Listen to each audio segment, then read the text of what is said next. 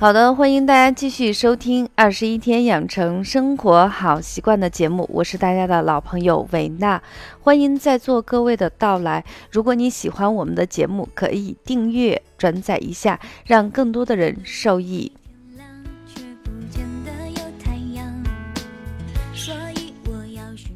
我经常说一句话，就是生活既是养生，养生是要跟生活无接缝的这种对接起来。这样的话，你就不会觉得我刻意的去养生，然后把养生当做一种负担。相反，它就是我们生活的一个小小的点点滴滴，无处不在的融入其中，你就会觉得身经其中啊，觉得非常的惬意。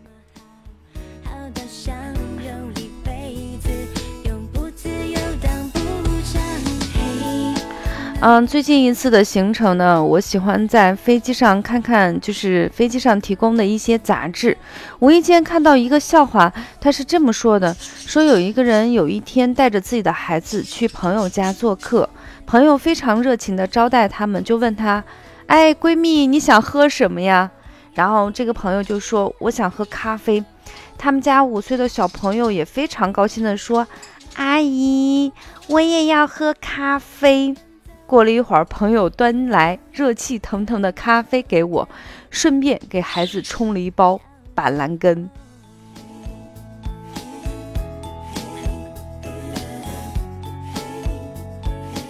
嗯，看完这个小笑话后，其实我比别人稍微多一点的感触，就是说。虽然它是一个小笑话，但是我想反映出在人们的心目中，板蓝根其实就像水一样，我可以随时随地的喝，想怎么喝就怎么喝。那到底我们能不能把板蓝根当水一样喝呢？今天就是伟娜想给大家分享的话题。那么今天我们就针对这个话题来了解了解我们身边这个既熟悉又非常陌生的中成药。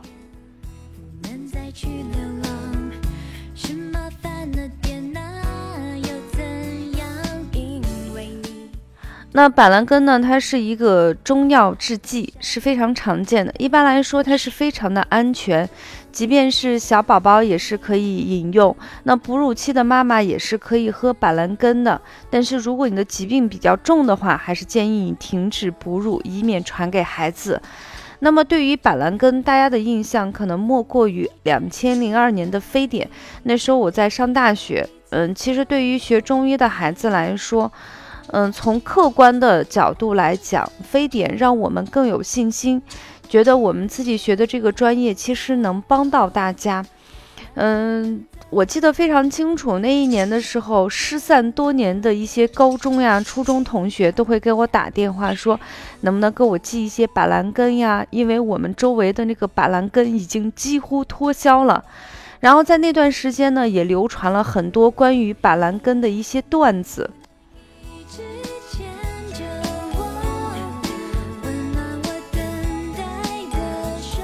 啊，你比如说清明时节雨纷纷，牧童拿出板蓝根，春眠不觉晓，处处板蓝根。还有那句问君能有几多愁，家里因为没有板蓝根。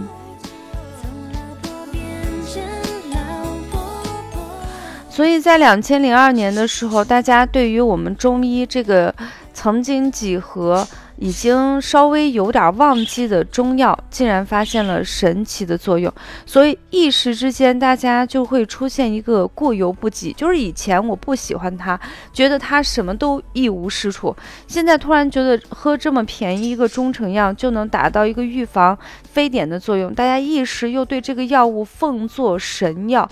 感觉这个什么病都可以用来扛一扛，不管是大人小孩呀，只要出现感冒或者出现一些症状，我就可以用来，嗯，板蓝根进行预防。其实我想说的是，任何东西过犹不及都不好，不管是对于我们中医还是对于我们西医，千万不能因为哦，我觉得它好。然后那个就一无是处，相反，我觉得它又好，然后另外一个一无是处。我觉得任何一个学科，它能在这个世界上立足几千年的时间，绝非用你一朝一夕一句话就可以完全的否定。那么我们的中药本身对于预防一些疾病呢，效果是非常好的。但是不能因为你觉得它能预防非典这么严重的病都能可以起到一个预防的作用，所以呢，身边出现一些感冒发烧的时候，不分青红皂白就来预防一下，这个肯定是不对的。所以今天我们来给大家以正清明一下，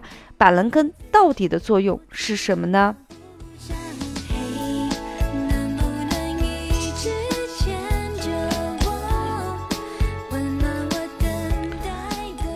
嗯，首先我们从药理学来看一看我们板蓝根的主要作用。板蓝根的主要作用主要是治疗肺热引起的咽喉肿痛。说白了，就是说一点大家能听懂的，就是你感冒的时候你会出现嗓子疼。那这个嗓子疼呢，呃，我们中医的清热解毒作用能起到一个抗病毒、清热。所以，对一些感冒初期出现的一些口干、干燥、急性扁桃体炎，你可以通过板蓝根进行预防或者是治疗。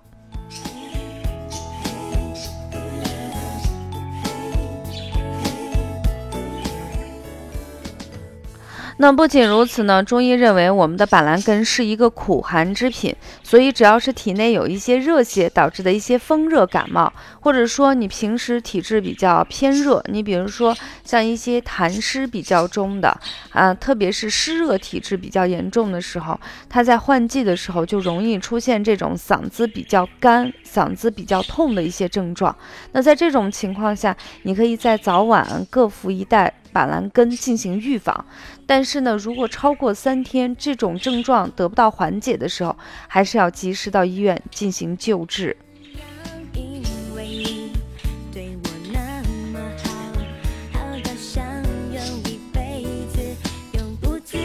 那我们都说了，我们这个板蓝根是一个苦寒的。那你想想，如果是你是体质是偏热的，或者是感受了一些风热之邪引起的嗓子干痒痛，特别是红肿，效果还是不错。那相反，如果你的体质是虚寒的呢，就是吃一点凉的东西，或者天气稍微的变冷，或者是稍微吃多以后就会觉得胃不舒服、拉肚子的人，那么想象一下，你这样的一个体质，吃了一些苦寒的一些中药进。会有什么样的后果呢？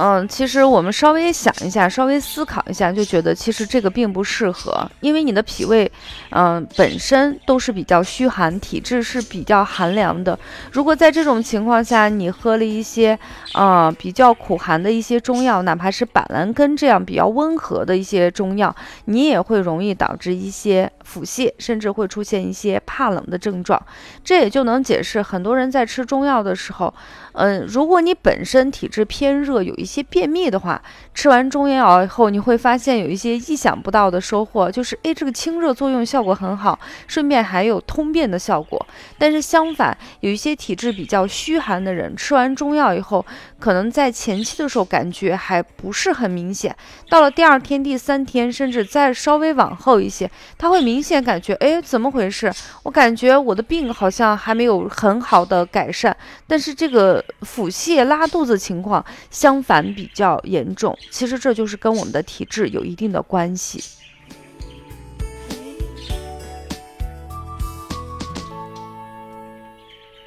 那么像这种比较虚寒的身体，或者是比较苦寒的一些中药，对于一些小朋友。女性还有一些老人，特别是这种脾胃功能不健全或者是已经虚弱的人，其实不仅仅是板蓝根，只要是一些苦寒的药物，你在服用之前，你自己要思考一下，请专业的医师进行咨询，看看我自己的身体是不是能够消受得起，不要因为盲目的进行服用，或者是随意的加大剂量，引起我们身身体的不适。你看我们在现实生活中，包括三七粉呀。还有铁皮石斛这些呢，其实还是略略的有一些苦寒。有一些人呢，可能大家都会跟风这几年流行吃呃打粉的三七粉，然后又有几年流行吃这个铁皮石斛，有些人吃完效果非常好，有些人吃完以后其实还会出现一个拉肚子的情况，是因为这些药物还是略略的有一些寒性。那你的身体比较健康，或者是体质比较偏热，那吃完效果当然是不错的。但是相反，你的身体体质本身是一个虚寒，那么即便是它的性质比较温和，也会出现一些腹泻、拉肚子的情况。所以中药虽好，一定要辩证使用。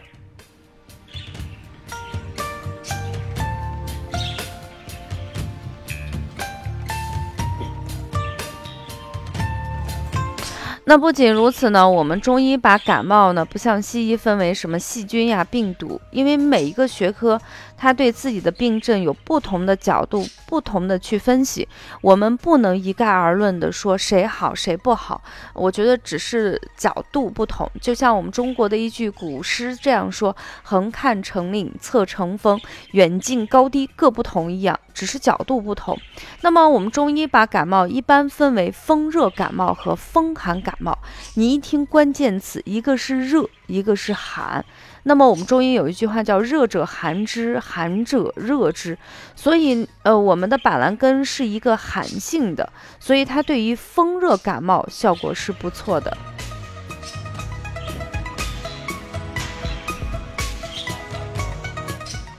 所以到了夏天快要到来的时候，或秋天快要到来的时候，这个空气里头的热性相对比较高，所以往往会出现一些风热感冒。这时候人的症状可能会出现嗓子特别干痛。然后眼睛可能会出现一些干涩，流的鼻涕呢，可能是一些比较发黄的这个鼻涕。那在这种情况下，你服用一些板蓝根，它可以起到一个清热解毒，效果还是不错的。相反，到了那个冬天天的时候，或者春天来的时候，这时候呢，我们呃寒邪是比较重，那这时候人的那个症状跟我们风热感冒是完全不同的。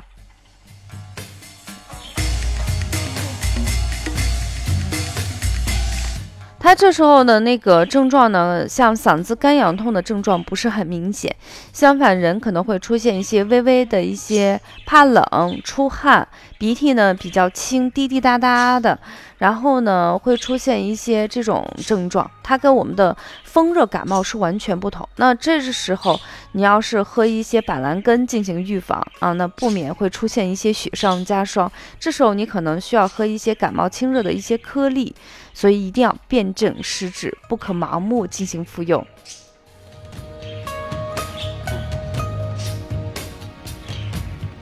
其实我们这期节目就是想跟大家分享一些，就是我们有一些人在学习中医的过程中，难免会走向一个极端，一种极端就是中药不好，中医不好；但是另外一个极端就是中药真好，什么病都能治。其实这种过犹不及的思想是不对的。我们板蓝根呢，它是一个非常普通、常见的一个预防。呃，嗓子发炎就是我们嗓子干痒痛的一个常见的药材，但是呢，对于脾胃比较虚寒的老人、小孩、女性，包括你体质本身有一些虚寒或者是风寒引起的感冒，其实都不能够使用，所以大家一定要切记切记哦。好了，今天的节目就分享到这里，欢迎大家下次的到来，我们不见不散。